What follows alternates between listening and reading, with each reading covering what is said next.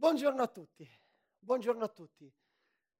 È incredibile vedervi qui e pensare che io e mia moglie siamo tornati da Tenerife 4 anni fa e a San Lorenzo eravamo 40 persone. Eravamo 40 persone. Guardate quanti siete.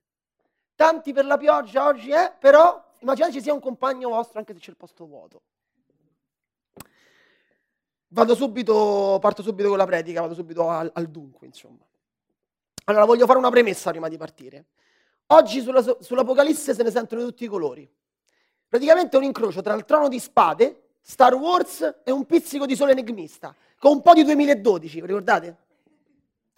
Ma secondo voi, Gesù, per quale motivo ci doveva dare un libro di enigmi? Per fare la caccia al tesoro? Per fare la settimana enigmistica? Dio ci dà la Santissima Scrittura per edificare la Chiesa. Che edificazione ci sarebbe nel dare un qualcosa di enigmatico? Ma l'Apocalisse si chiama rivelazione, non enigma.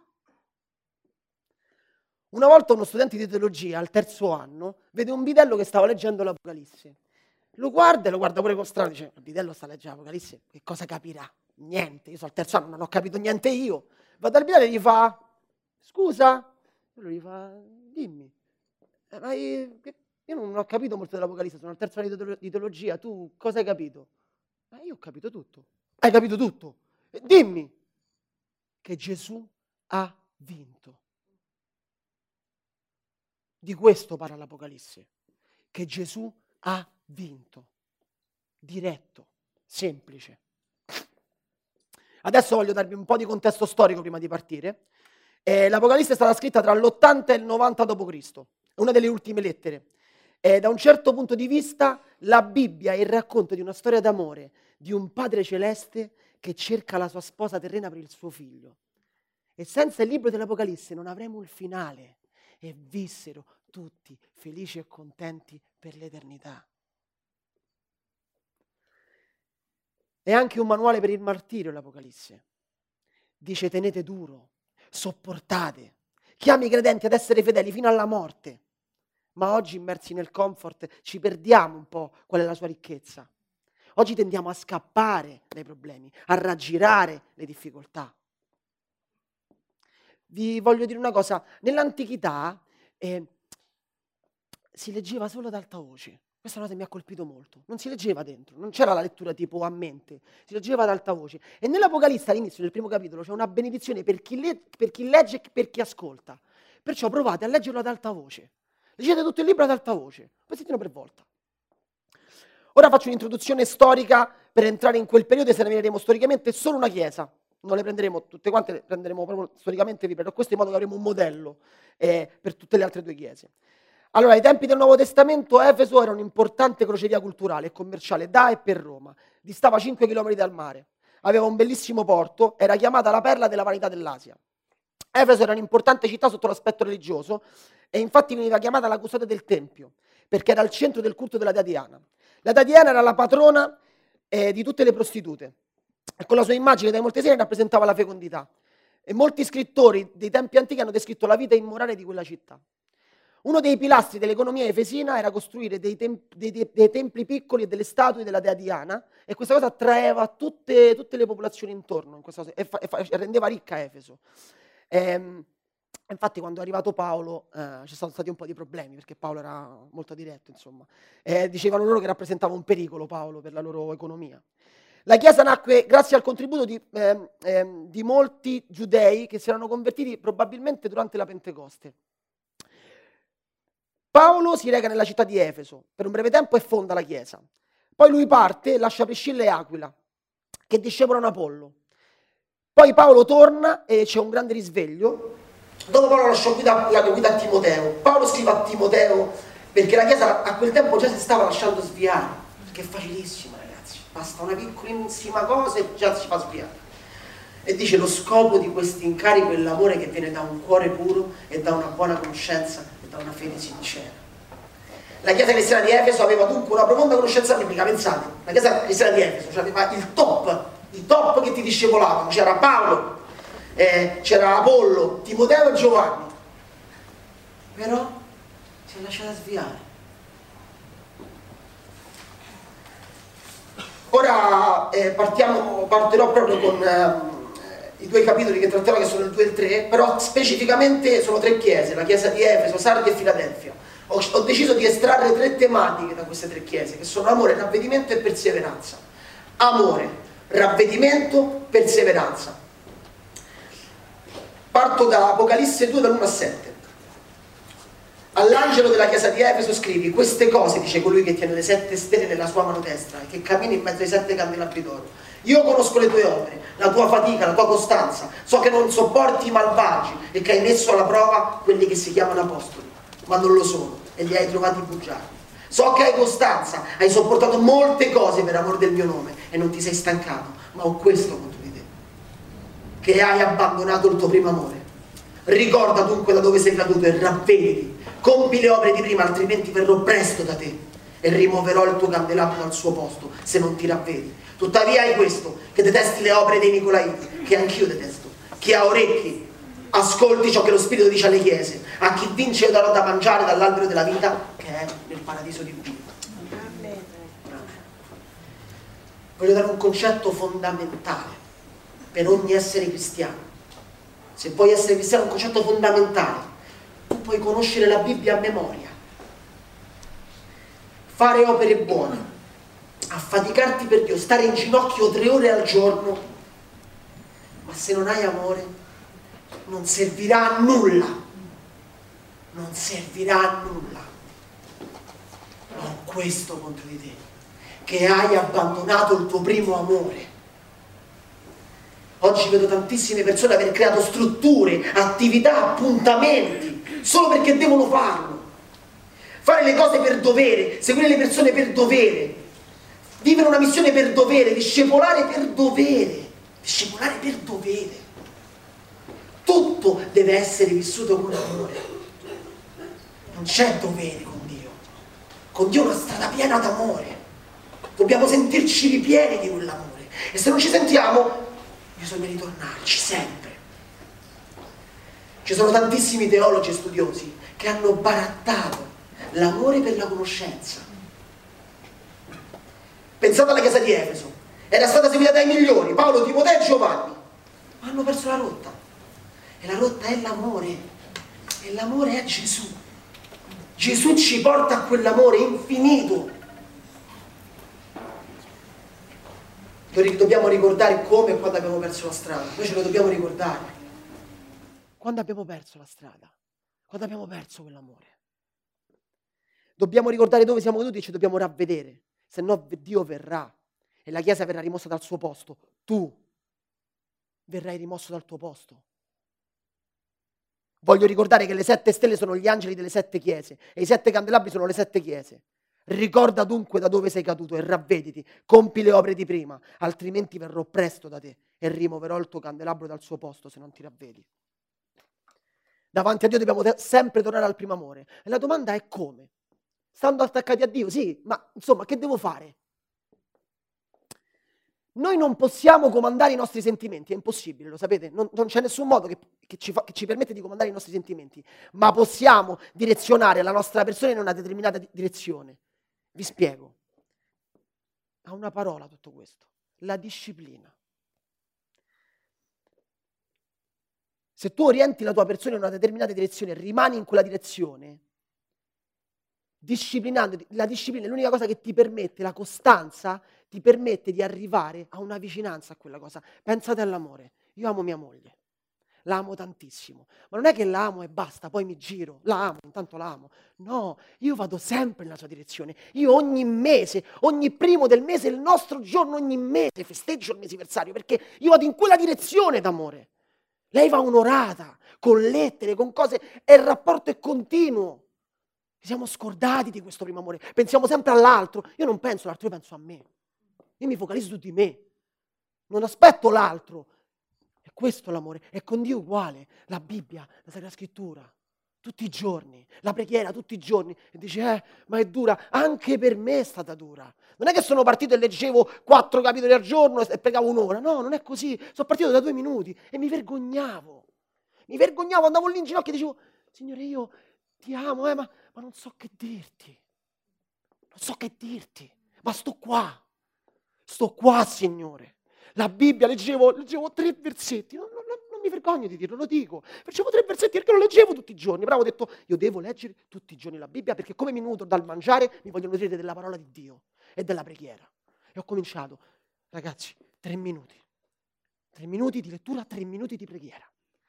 Un prima settimana, seconda settimana, 5-5, l'allenamento come il fisico, uguale, stessa cosa. Quarta settimana, 6, sempre a salire. Non ho saltato un giorno, ragazzi.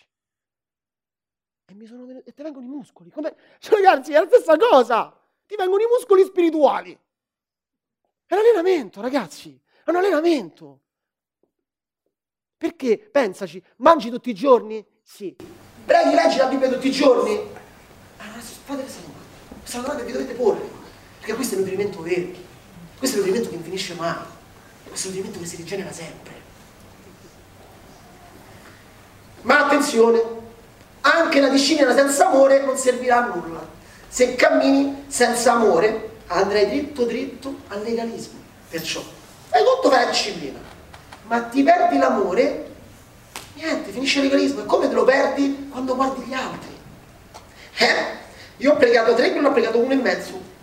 Hai visto? Tu sei stato mezzo in ginocchio, sono stato tutto ti spiego. Non va bene così. Ragazzi, guarda te. Guarda te. Se guardi te non ci finisce il legalismo, perché se ti confronti con te e ti confronti solo con una persona, lo sapete come si chiama? Gesù Cristo, il maestro unico. È inarrivabile. E quando ti confronti con lui, non puoi scappare. Quando ti confronti con gli altri è più facile. E confrontarsi con gli altri è più facile. Confrontati con Gesù. Gesù ti costringe all'umiltà. Gesù ti costringe all'umiltà, perché tu ti metti davanti a lui e dici, ma se devo fare ancora, io devo fare ancora, devo stare con Gesù, io devo stare con Gesù perché è lui il maestro. No, secondo me Patrizio potrebbe fare di più. Sì, secondo me sì. Questo non servirà a nulla. Lascia aperte Patrizio. Fateci caso. L'amore ci mette sempre davanti a un qualcosa di relazionale. Non si può amare stando soli. Immaginate, come fai a amare stando solo? Ami stando solo, ti metti là, è un amore, ti chiudi, ti isoli, vai a fare l'eremita. Io faccio l'eremita, rinuncio a tutto per questa vita con Dio. No, tu stai scappando, non stai rinunciando, stai scappando. Perché la difficoltà è il confronto, la difficoltà è il perdono, la difficoltà è amare la persona.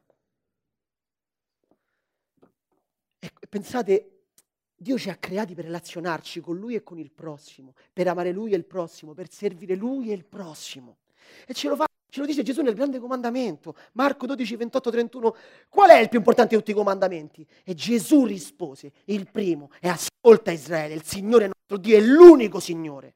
Ama dunque il Signore Dio con tutto il tuo cuore, con tutta la tua anima, con tutta la tua mente, con tutta la tua forza. E il secondo è questo, ama il tuo prossimo come te stesso. Non c'è nessun altro comandamento maggiore di questi. Fai un check, esaminati. Dove sei in questo momento? Giudichi gli altri o pensi al tuo rapporto con Dio? Se sei lontano o lontana, sei ancora in tempo, ravvediti. Nel servire conosciamo meglio noi stessi. Servire vuol dire mettersi a disposizione. E tanti mi dicono, però questa cosa a me non mai farla, perché comunque, sai, preferisco fare altro. Ok, ma che cosa vuoi fare? Ma io sto a casa. Ma a casa che cosa? No, mi piace un botto il divano, la televisione, la partita. Così però non stai servendo, servi il divano. E vi dico una cosa che è successa a noi, a me. Noi quando siamo tornati dalle Canarie abbiamo iniziato questo sorta di movimento, si chiama One. Abbiamo iniziato a casa di 2 nostri amici e poi i nostri amici sono partiti. Loro tutti i venerdì ci incontravamo a casa di questi nostri amici, loro preparavano tutto, poi mettevano tutto a posto. E poi i nostri amici sono partiti. E Dio ci ha chiesto, ora ragazzi, lo continuiamo a casa vostra? O lo spostiamo, cerchiamo un altro modo, E io e mia moglie, amore, che facciamo? Tutti i venerdì noi non possiamo più fare niente, tutti i venerdì dobbiamo sistemare tutte quelle persone, poi mettere a posto tutti gli artisti, poi si fa tardi. ma Dio ci ha chiamato. E noi abbiamo risposto sì. E nel giro di 2 anni si sono convertite più di 10 persone, tante di loro sono qui.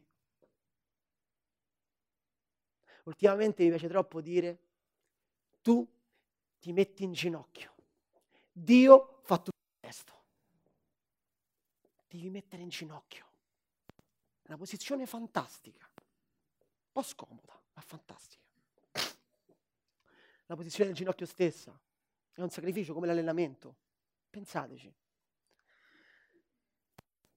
Nella comodità non troverai l'amore.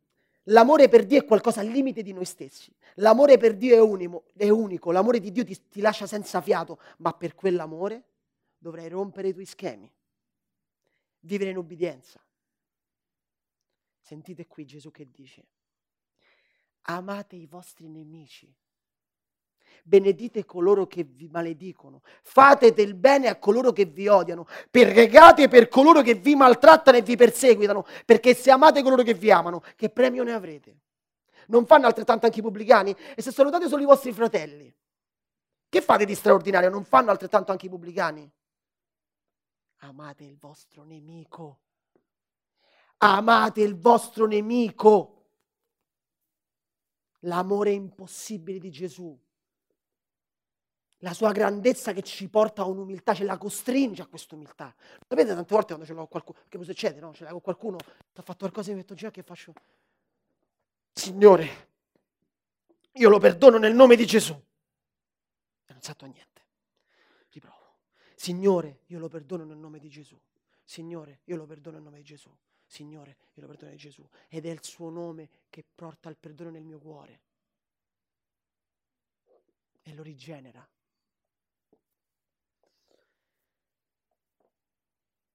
Noi non dobbiamo stare comodi nella comodità nella nostra chiesa. Ci sono tantissime cose in cui puoi essere utile. Aiutaci a servire. Siamo più di 100 persone. Pensate se la domenica facciamo ognuno una piccola cosa. Pensate quanto sarà leggero. Potremo conoscerci, confrontarci, migliorarci, creare rapporti. Facciamo la fila InfoPoint per chiedere che cosa posso fare per aiutare. Io so fare questo, come posso mettermi a disposizione? Come posso mettermi a disposizione? E sarai scomodo perché non potrai arrivare alle 11, perché arriva alle 11. Dovrai arrivare alle 10:30 o alle 9. Quando mi avevano chiesto a me, Luca, ti va di sistemare alle 9? Io alle 9, io mi sveglio alle 10, ragazzi. Io faccio un artista e mi sveglio alle 10. Sono sincero. Anche i artisti fanno così. Praticamente. E mi chiamano, Luca, bellissimo. Michele mi chiama e mi dice, Luca, devi venire alle 8:30 perché dice da sistema sul palco. E ci chiami uno dei tuoi ragazzi? E io ho detto, e che faccio io? Io non lo farei. Che chiamo loro, ma io non lo faccio. Vengo io, Michele. E non mandava proprio. Non è che ero scomodo, era scomodissimo. Ci sono andato, 1, 2, 3 volte. Poi Michele mi chiamava tutte le domeniche, ho detto, Michele, magari tutte le domeniche le vediamo. E poi ho mandato i ragazzi, però prima l'ho fatto io. Facciamo la fila InfoPoint, veramente. Non potete capire quanto cambia servire dal non servire. Voi non potete neanche capire. E il primo passo è servire. Serviamo insieme, facciamolo insieme. Tiriamo su questa chiesa insieme. Facciamolo insieme.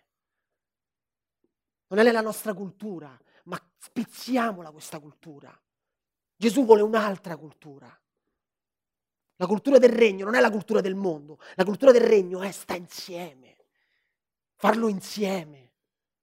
Amare insieme. Ora passerò al ravvedimento. Apocalisse 2,5. Ricorda dunque da dove sei caduto, ravvediti e compi le opere di prima, altrimenti verrò presto da te e rimuoverò il tuo candelabro dal suo posto se non ti ravvedi. In un versetto, 2 volte ravvedimento. Un versetto, 2 volte avrà ravvedimento. Vogliamo fare un esperimento? Tutti insieme? Siete pronti? Voglio svegliare un attimino. State? Esperimento? Ok, no, non fai perché te vedo un po' giù, capito? Allora, ok, adesso al mio 3 facciamo tutti insieme questo. Ok, al 3 è semplice. 1, 2, altri.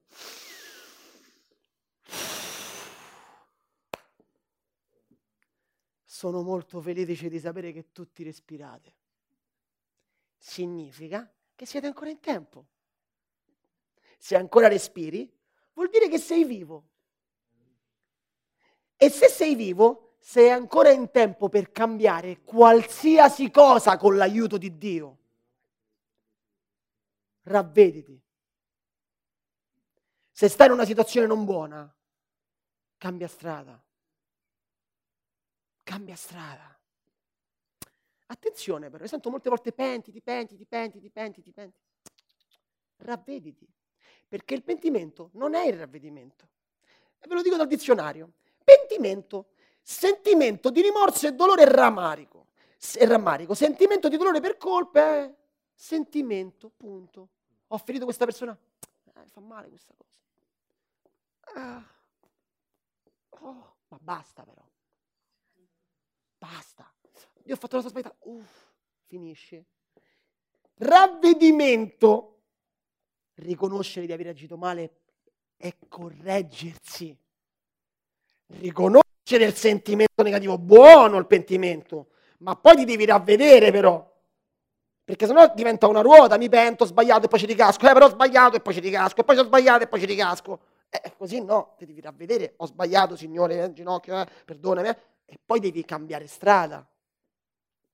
Pensate che allenamento interiore, pensate che allenamento che Gesù ci mette davanti, altro che crossfit, fai Gesù fit, provaci.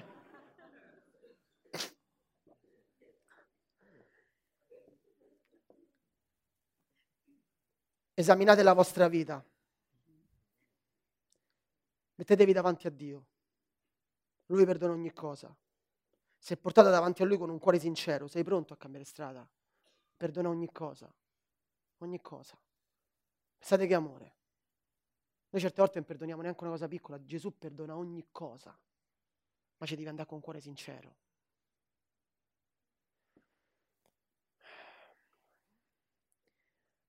Apocalisse 3:1, alla chiesa di Sardi, tu hai fama di vivere ma sei morto. Sentite che peso. Tu hai fama di vivere ma sei morto. La chiesa di Sardi aveva molta fama tra gli esseri umani, ma una pessima reputazione agli occhi di Dio. Pensate, era famosissima, era piena, una chiesa stracolma, gente andava a chiesa di Sardi, ma che chiesa splendida! Sono fuori. Ma agli occhi di Dio no. Dobbiamo sempre stare attenti a ciò che pensa Dio più che a ciò che pensano gli esseri umani. La nostra prima responsabilità non è davanti agli uomini, la nostra prima responsabilità è davanti a Dio. E vi spiego anche perché. Se la nostra prima responsabilità è davanti agli uomini, quando sei solo, come ti comporti? Come ti comporti quando sei solo?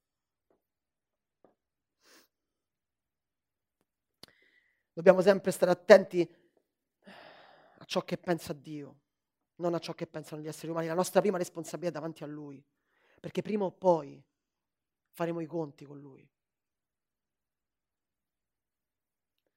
L'uomo guarda le cose esteriori, ma Dio guarda il cuore. Pensiamo alla chiesa di Sardi come la prima chiesa cristiana nominale della storia.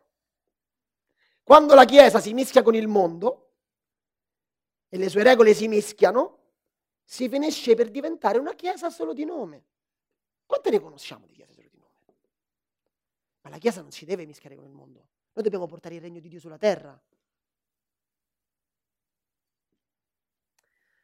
È una chiesa solo di nome, è una chiesa di ipocriti. E Gesù odiava gli ipocriti.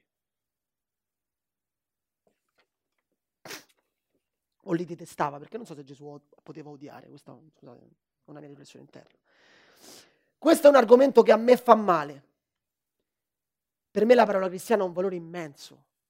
Cristiano vuol dire seguitore di Cristo. Cioè, seguitore di Cristo. E pensateci, inevitabile, se segui Cristo, il mondo intorno a te viene stravolto. La vita mia di Nemo è stata stravolta da Gesù. Se lo segui, tutto intorno a te ti stravolge. La domanda che vi faccio: voi vi fate stravolgere dal mondo? O lasciate Dio stravolgere il mondo che è intorno a voi?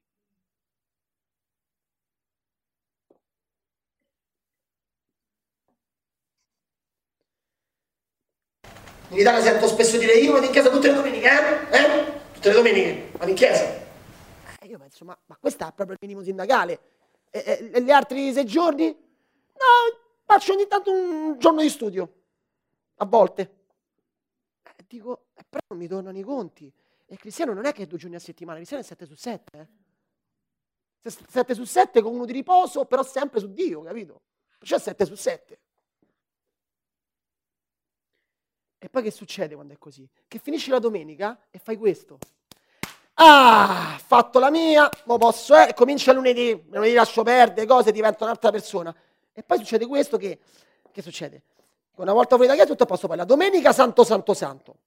Poi lunedì invidia, martedì gelosia, mercoledì avarizia, giovedì orgoglio, venerdì mancanza di perdono, sabato ovviamente la febbre del sabato sera, e poi si ricomincia domenica santo santo santo. Ma questo non è essere cristiani, ragazzi. Questo non è quello che mi dice Gesù. 7/7. Se non sei in questa strada, ravvediti, sei ancora in tempo. Vedo chiese, vedo chiese riempirsi e fare della chiesa un terreno dove i miracoli sono l'evento principale. Il motivare i credenti è il tema principale. La guarigione è il tema principale. La ricchezza economica, lo show, la musica, gli enigmi sono il tema principale. Beh, io ringrazio Dio che la nostra Chiesa, il tema principale è Gesù Cristo. Quello è il contorno. Apocalisse 3 dal 2 al 3, alla Chiesa di Sardi, perseveranza. Sii vigilante e rafforza il resto che sta per morire, poiché non ho trovato le tue opere perfette davanti al mio Dio. Ricordati dunque come hai ricevuto e ascoltato la parola, continua a serbarla e ravvediti, perché se non sarai vigilante io verrò come un ladro e tu non saprai a che ora verrò a sorprenderti. Dio ci ha dato una parola, ce l'ha data, questo è un miracolo. Ma è un miracolo? La prendi, fai questo, tiri su, miracolo fatto. Questo è un miracolo. Un manufatto di 2000 anni intatto. Un miracolo. Ci ha dato la parola che deve essere il nostro sentiero. Questo è il nostro specchio. La leggi. Oddio Signore, ma io questa cosa non riesco a farla. Signore, questa cosa mi è difficile. Amico mio, devi allenare. Ti devi allenare. Io questo voglio da te. Vai avanti, persevera. Il nostro specchio, Gesù è la via, la verità e la vita, in un mondo dove il pluralismo impervia, dove va tutto bene, dove non ci sono verità, non ci sono limiti. Questo è il mondo che ci si propone, ma noi abbiamo una verità. È un essere umano, quando trova la verità, cambia. Questa verità si pianta nel cuore e cambia. Però per piantarla nel nostro cuore dobbiamo cambiare la nostra mente, ravvederci continuamente, tornare sempre all'amore. Come facciamo a conoscere la verità, i nostri punti deboli? Con la Bibbia, la preghiera, tutti i giorni leggi la Bibbia tutti i giorni, preghi tutti i giorni, servi qualcuno che ha bisogno, servi la tua chiesa, riesci a perdonare, riesci a lasciare il controllo, riesci a mettere in luce le tue debolezze, non le tieni nascoste. Riesci a confessare. Confessare è un allenamento. È un allenamento. La Bibbia dice: chi non confessa non prospererà. Allenamento continuo. Ma sei ancora in tempo, perché prima hai respirato, ti ho sentito. Siete tutti in tempo. Fantastico. Ci possiamo ravvedere. Pensa che roba. Vado avanti. Cerca di rinforzare il resto che sta per morire. Quali sono le tue debolezze?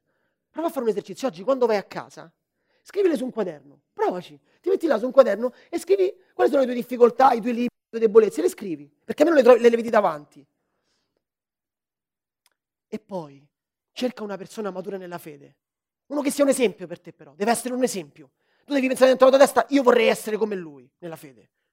Vai da lui o da lei e gli dici, senti, voglio dirti delle cose, io ho queste difficoltà, preghiamo insieme. E poi Gesù entra e boom! Così fa Gesù. Ma dobbiamo avere il coraggio.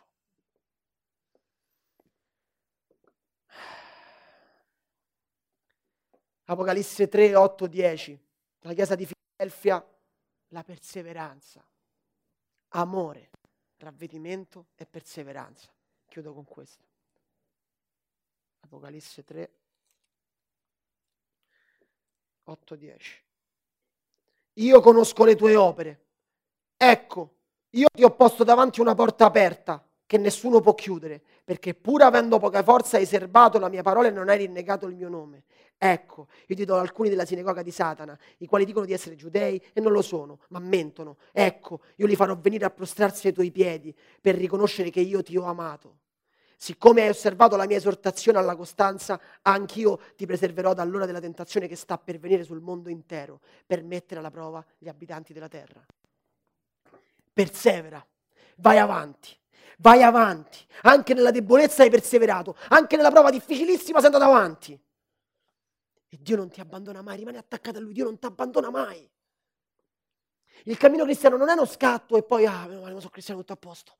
Tutto come? No, il cammino cristiano è un continuo, è un continuo, è un continuo, è un continuo. Il greco con cui è stato scritto il Nuovo Testamento ha un verbo che si chiama presente continuo, pensate. C'è un verbo che si chiama presente continuo. E non è facilmente traducibile in italiano. E praticamente per farvi rendere conto di quello che dice, bisogna mettere continuare a. È come se quella cosa non va fatta una volta, ma va fatta di continuo. Attenzione però, non stiamo parlando di fede per opere. La fede è soltanto nelle mani del Signore e non nelle nostre, grazie a Dio. Proviamo, continuare. Facciamo un esempio da Luca 11,9. Ebbene io vi dico, chiedete e vi sarà dato, cercate e troverete, bussate e vi sarà aperto. Così sembra che ogni azione va fatta solo una volta. Sentite? Chiedete e vi sarà dato, cercate, troverete, bussate e vi sarà aperto. Invece apriamo così. Continuate a chiedere e vi sarà dato.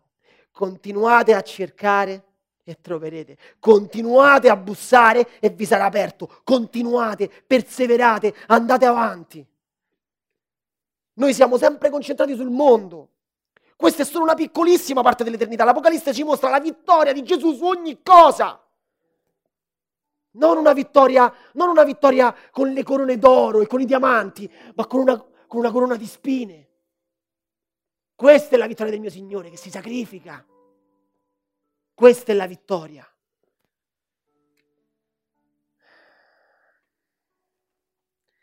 La vita che noi viviamo è nulla rispetto all'eternità. Cercate di concretizzare la vostra fede nella vittoria di Cristo sull'eternità. Non vi fossilizzate sui problemi. Cristo ha vinto. Dobbiamo perseverare per ricevere la corona della vittoria. Cristo ci dà l'eternità. Il male verrà sconfitto, 100%. Il male verrà sconfitto.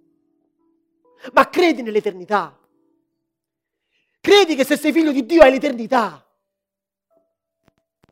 Finché la tua fede nella vittoria di Cristo e sull'eternità non sarà stabile, ogni volta che pregherai e Dio non ti darà qualcosa, la tua fede tenderà a diminuire. Ogni volta che ci sarà una grande sfida, ma Dio perché hai permesso questo? Invece quando credi nell'eternità,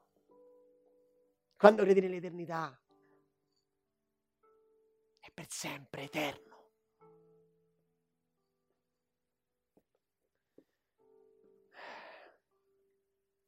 Ma Dio, quando chiediamo a Dio, Signore dammi questo, e tu dici, ma perché mi hai dato questo? Perché non mi dai quello che voglio? Ma Dio ti ha dato tutto. Dio ti ha dato se stesso su una croce sanguinante. Per il tuo peccato, Lui ha già vinto. La realtà non è quello che stai vivendo, ma quello che Dio ha già fatto e che farà. Sei un cristiano? Se sei un cristiano, allora vai, cambia il mondo. Cambia il mondo. Se sei un cristiano hai dei doni che Dio ti ha dato. Se sei un cristiano sei unico. Ognuno di voi ha lo Spirito Santo dentro. Ognuno di voi è unico. Ogni essere umano è unico. Non c'è un altro uguale. Metti davanti a Dio le tue cose. Vai a conoscere ciò, il motivo per il quale Dio ti ha creato. Vai a conoscere quel motivo. E conosci Gesù. Lo puoi fare adesso. Tu lo puoi fare adesso. Io pregherò alla fine di questa cosa. Ripetila questa preghiera. A bassa voce, ripetila.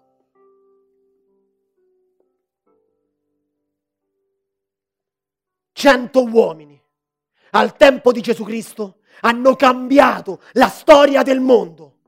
100 uomini. Siamo 150 persone adesso qui. 150.